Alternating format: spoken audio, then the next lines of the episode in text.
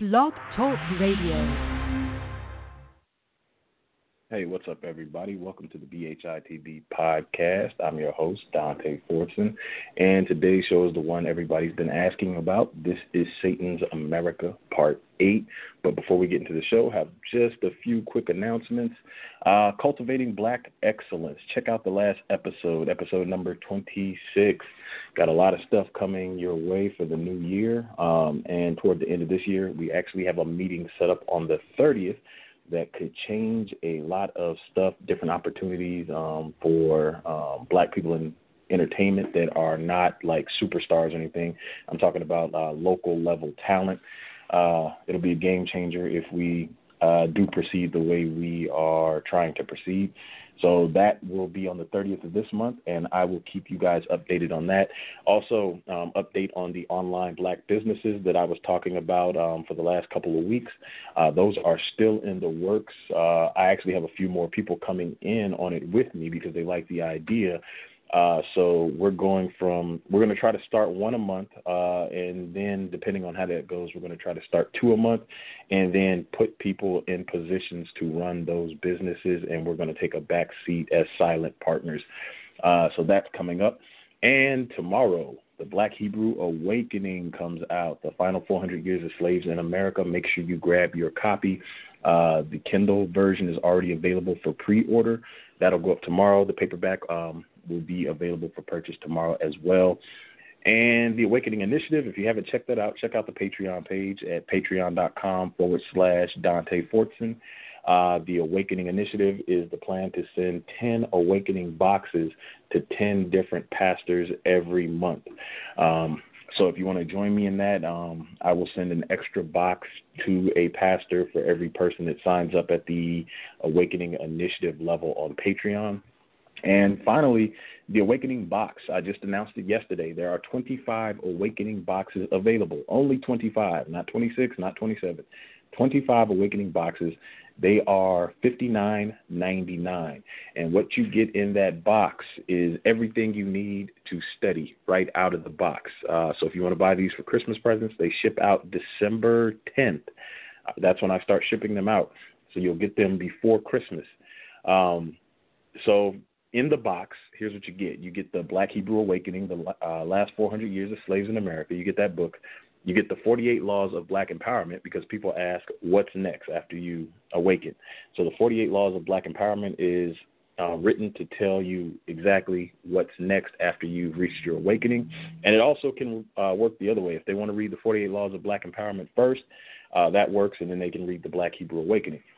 Uh, they also get uh, one of the Bible study books that I put out, uh, the one with the um, 1747 Emanuel Bowen map of Judah on the western coast of Africa, marked as the slave coast. They get that so they can take notes right out of the box. They don't have to go find any notepads, paper, whatever, because a lot of people like myself like to take physical notes. Uh, they get bookmarks, the double sided bookmarks.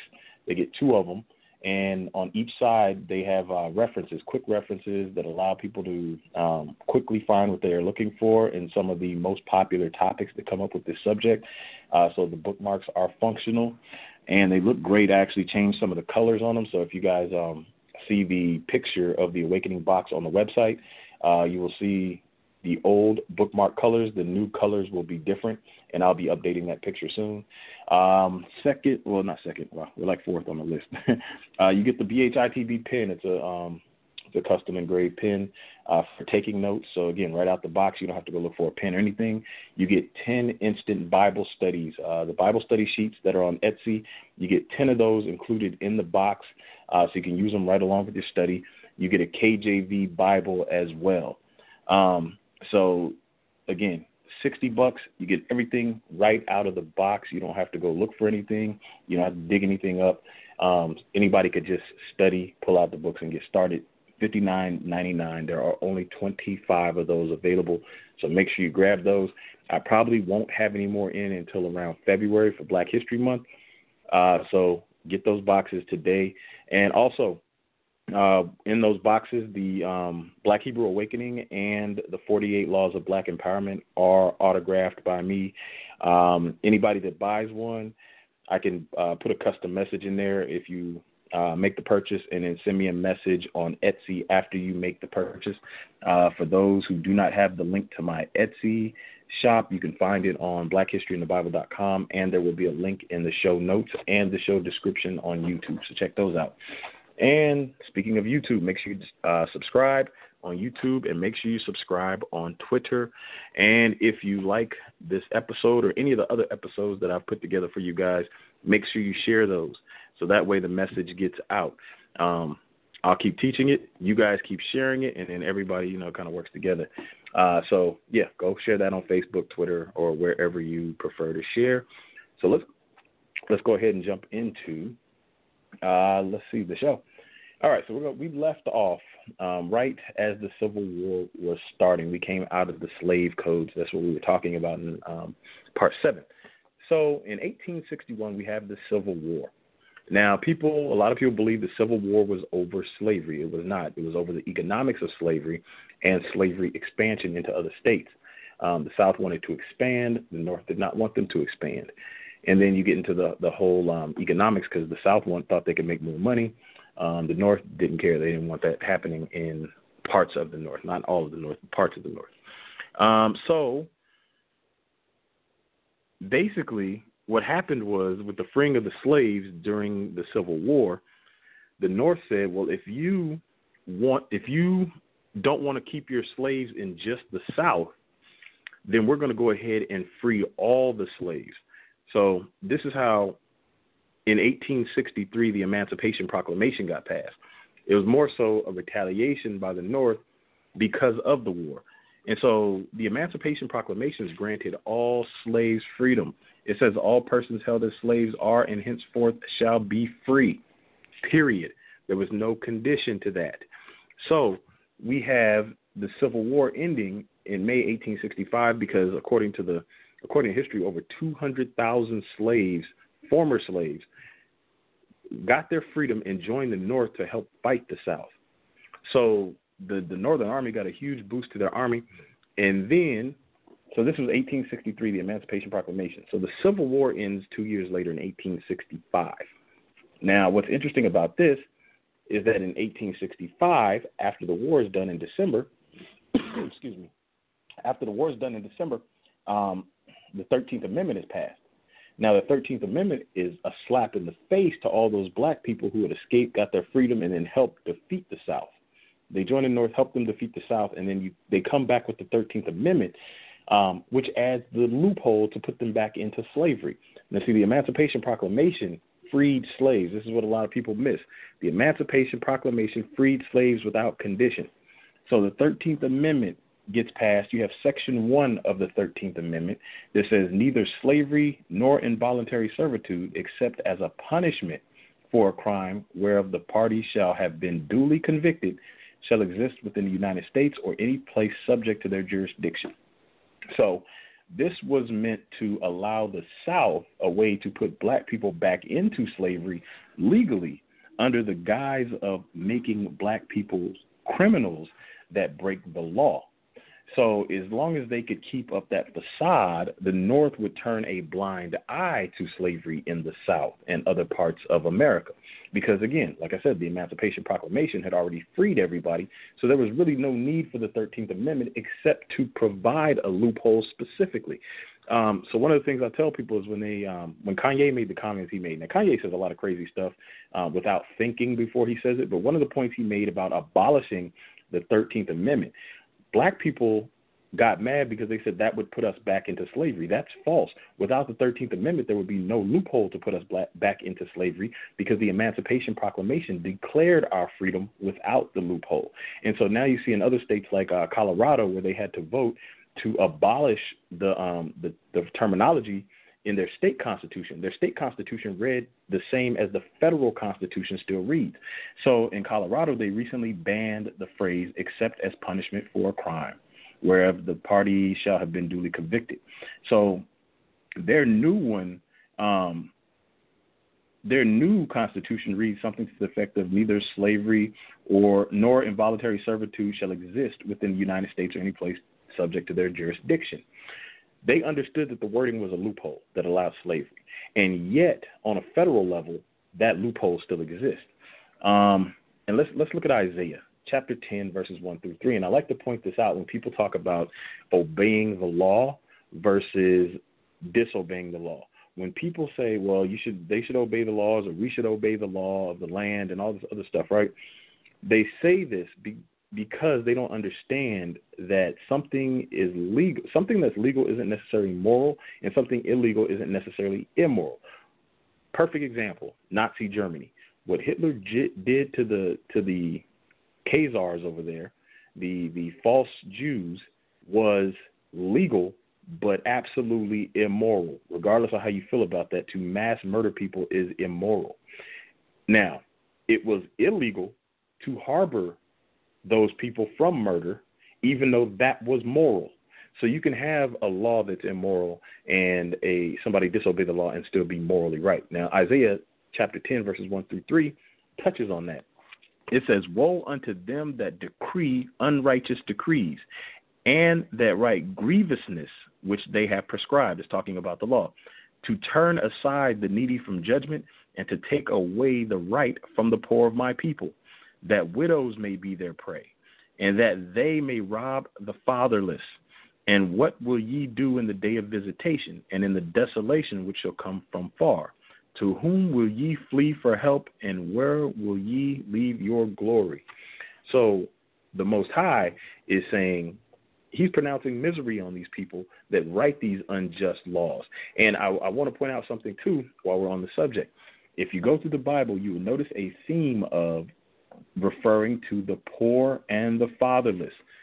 Look at the look at the rate of um, black children born to a single parent home.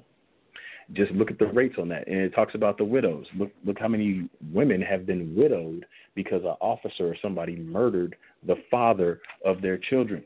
And we're going to see more of this. There are actually laws created as we get through this that are literally made to rob the poor and fatherless. Um, so we go from the slave codes, which we covered in um, part seven of This is Satan's America, which brings us into the black codes, which were enacted after the Civil War ended from 1865 to 1866. Well, part of, during partly of the Civil War before it ended, but 1865 to 1866, they enacted what are called the black codes, and the black codes are going to give rise to uh, the vagrancy laws. And these, a lot of these laws are still in effect. People look at these like these are old from the 1800s. No, a lot of these laws are still legal today, and they were intentionally created. They're called the Black Codes because they were intentionally created to oppress and create a situation for Black people that made them harder to rise, made it harder to rise above the slavery situation. Um, so we're only a, like a step or two um, above where we were when we were in slavery. And in some cases, people are worse off because in slavery, um, they did have shelter and food, but you will see that poverty, it, was intentionally made to, uh, these laws were intentionally created to put black people back into poverty to make their condition worse than slavery as a punishment for them being freed from slavery. All right, so uh, the vagrancy laws. A vagrant is defined. Well, let me before I get into definitions of um, vagrancy. Uh, yeah, so basically, um, the if you want to read a clearer version of what I just said, if you go to Wikipedia, they actually summarized it better than I did. Um, it says, uh, let's see, the Black Codes were laws passed by Southern states in 1865 and 1866 in the United States after the American Civil War with the intent and the effect of restricting African Americans' freedom and compelling them to work in a labor economy based on low wages and debt low wages and debt. Look at how many black people have bad credit right now because they borrow. They get credit cards that they don't pay off or they borrow too much money. Um, or they have low paying jobs. So low wages and debt. This is started in 1865. So they defined a vagrant as someone, a person who wanders from place to place, homeless and without regular income. This was one of the first things I learned growing up. My grandfather would always tell me to keep enough money in my pocket to make a phone call because I could be arrested for being a vagrant. And at 10 years old, I didn't understand how that even made sense. And so as I got older, it started to make sense that because my grandfather was born in 1916. So he came along just a couple, a few decades after these laws were passed, where he had to live through the vagrancy laws and the um, Jim Crow and all that other stuff. So he would give me these pieces of advice that didn't seem applicable applicable to me at the time because I was living in the 80s and I had no clue at the time what had happened or, you know, any of this stuff. I didn't know about slavery and everything else. So as I got older, the stuff he told me started to make sense. So in 1866, Virginia um, passed the vagrancy laws to take advantage of the loophole created by the 13th Amendment. Um, so former slaves were not given land, so many were homeless after they were released, which automatically classified most people as vagrants if they didn't have somewhere to go. Uh, they were not given jobs with regular income right after slavery. Uh, there were other laws that had to be passed. Uh, loitering. The loitering laws were created during the vagrancy laws to put black people back into slavery. So when you see those lines that say no no loitering, now you know the origin is from 1866, uh, Virginia. No loitering laws. Uh, prostitution became illegal because many of the women free from slavery couldn't get work, so they started engaging in acts of prostitution. So they used that as a means of putting them back into slavery so that they couldn't earn any kind of income. Drunkenness. We weren't allowed to drink away our situation because you could be arrested and put back into prison. Criminal association, which means that if somebody was arrested and convicted of one of these silly crimes, by you associating with them afterwards, would cause you to be arrested as well. So it created a situation where black people weren't even allowed to be around each other without fear of getting arrested. It created this constant state of fear um, of being arrested and put back into slavery. So they also came up with what's called convict leasing. Uh, prisons could sell slave labor to other states, and convict leasing is still real. And to tell you how real it is, I have a personal friend of mine that I've known since the 90s, went to high school with him, one of my best friends. He was um he went to prison and uh he was here in Nevada in prison. And when I talked to him last, he was in Arizona, and I asked him how did he end up in Arizona, and he said it was the convict leasing program that they have um, between Nevada and Arizona, or I don't know who what the contract details are, but basically they sent him from here to Arizona on the convict leasing program. So the convict leasing is still real, and it comes from the black codes. Now in Mississippi, um, black people were only allowed to rent within the city, which prevented them from living in the country and farming for a living, because then they couldn't control the person's wages, which they had the potential to get out of poverty if they were allowed to um, run their own farms. So in Mississippi, they also passed a, a few other laws. Uh, black people were forced to submit proof of employment every January, or they'd be arrested and charged five dollars. Now, again, the arrest puts them back into slavery. So if they did not have work, they became slaves. Uh, it was illegal for black people to congregate without permission, punishable by imprisonment for up to 10 days and a $50 fine. Now, if you watch Martin Luther King's last speech, he talks about the illegal injunction against assemblies, the right to assemble that was left over all the way up until the 60s. Um, King was talking about that. So these laws lasted for well over 100 years, which is why you still have to get permits to assemble in public places and stuff like that, because these come out of the black codes. All right, so the fine was 10 days in prison and a $50 fine for a black person. But to ensure that white people would not help them subvert the law, the penalties were way harsher for white people, which is crazy because it's one of the few instances where you find that laws are specifically written to punish white people more than black people. So white people caught congregating or assembling with black people that didn't have permission to assemble, they were fined $200, so four times more than black people, and they were put into prison for up to six months. So a black person would get 10 days and $50 fine, white person would get six months and a $200 fine. And we're talking 1860s money, not 2018 $200 where you could work a day or two and get that. This this was months of wages, um, sometimes more. So these laws were intentionally made to to deter white people from congregating with black people. So it was a kind of a forced segregation out of fear. And so finally, custody laws. Let's get into this real quick. Custody laws. Children would be taken from the parents, black children, and given back to form, former slave masters to use for labor. They call this apprenticeship, and they refer to these as apprenticeship laws.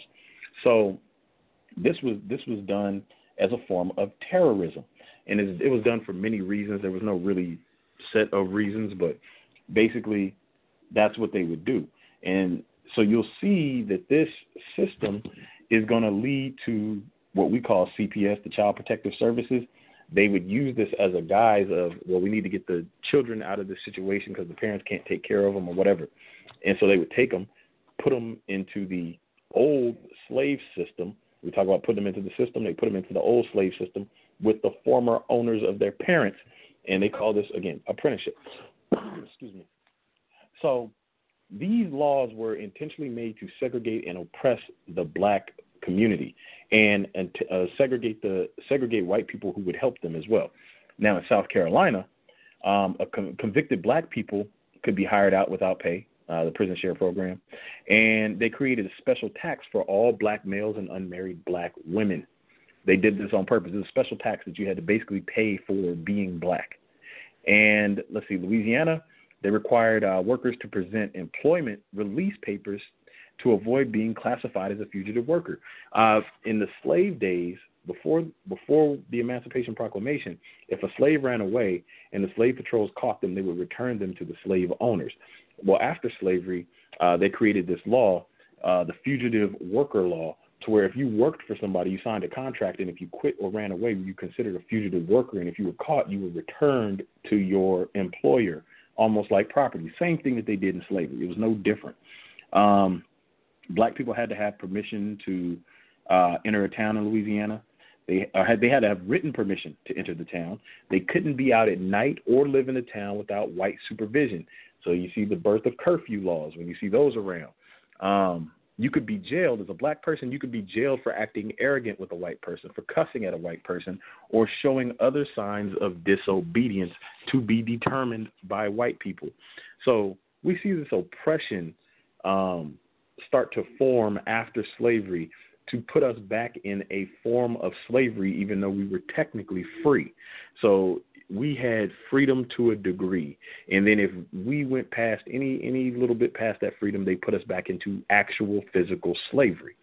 Um, so when people, this comes from the interview I did recently. If you didn't catch that Talking Doctrine interview with Jesus White, the link is on the page. Uh, some of the comments people were saying that black people weren't really oppressed and it's a myth and you know stuff like that. So this is kind of this proves them wrong. Um, let's see, in Florida, white women couldn't live with black men. Uh, black people could be imprisoned and fined for disrespecting an employer, just talking back to an employer. In Maryland, they attempted to force children, the children of former slaves, into years of apprenticeships to replace the freed black people. Again, those apprenticeships where they would take the children, like CPS, and then put them with uh, another family, which was the slave owner. In Texas, black workers were fined a dollar for disobedience on the job and 25 cents per hour for missing work. Now, 25 cents an hour for missing work, they probably only made about 25 cents an hour um, to go to work. So you imagine that you call off sick and your employer can charge you for calling off sick, and then you have to work to make up the money that you owe them, which means you probably aren't going to get a paycheck or that much of a paycheck if you miss a day or two worth of work. Um, if a black person quit their job without permission, they lost all their income for it doesn't say how long. It just says they lost all their income. I was trying to dig up um, how long they would lose their income, but it, I couldn't find anything specific. Uh, in Tennessee, they created black. Now, Tennessee is an interesting exception the way they did it. Tennessee wanted to appease the Union, but they also wanted to appease the South because they they had slaves. So Tennessee actually created laws that made black people fully free and equal. They were one of the first states to do it from the South, fully free and equal but then they allow law enforcement to disproportionately target black people for arrest. Um, they prevented black people from serving on juries to get a fair trial, which led to black people being put back into prison and then into the slave system again. And they did this on purpose. So in law, on in in the law on paper, they weren't racist, but in action, they were racist. Um, and people always say actions speak louder than words. And then not only that, it wasn't until 1875 that uh, Tennessee actually adopted vagrancy laws. So everybody else that had just, you know, went ahead and did it 10 years before, which is openly racist. Tennessee pretended like they weren't racist, and then 10 years later they were like, hey, let's put these racist laws into place. Um, in Kentucky, black people were arrested for random crimes such as theft and pretty much anything else. Um, they were placed on trial, and the juries consisted of former slave owners. So the slave owners would, um, of course, convict so that they could get their slaves back. And one of the craziest laws was in Kentucky that a black person could be arrested for keeping a disorderly house. So this was this was all determined under um, by by the white people in charge. So we see this pattern. They pass a law, and then they use that law, or so so like the amendment, the Thirteenth Amendment. They pass that, and then they use the loophole in it to make more oppressive laws that are legal on the state level. Um, they also in Kentucky forced uh, passed laws that prevented black people from hunting on Sundays. Now back then you had to hunt for your food, and also back then black people only got Sunday off because it was the considered the Lord's day. So everybody had Sunday off to honor the Lord's day, which is kind of interesting to me that these rapists and slave owners and murderers um, they do all this stuff during the week, and then on Sunday they're like, ah, we'll take a day off. So basically, black people worked all week, and then on their one day off, they couldn't even go hunt to get food um, without being put in prison.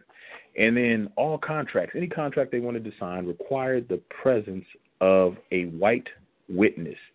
So it was nothing you could do. And then, and also, I do want to throw this in. During this time, in some states, it was not even legal for black people to get married, which is why they made that law that um, in South Carolina that there was a special tax for all black males and unmarried black women.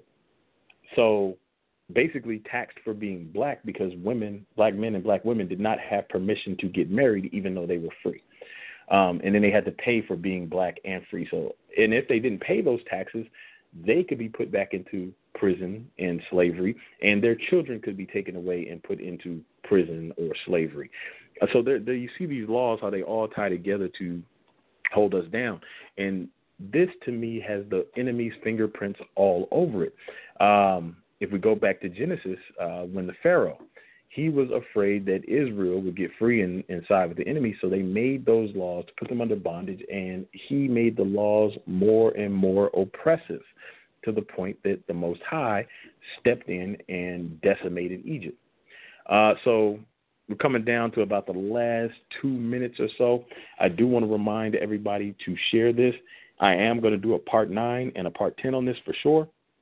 Uh, next time, we're going to be getting into Jim Crow, coming out of Jim Crow and segregation, and some of the laws that lead into the civil rights movement and the continued struggle uh, for black people to gain equality.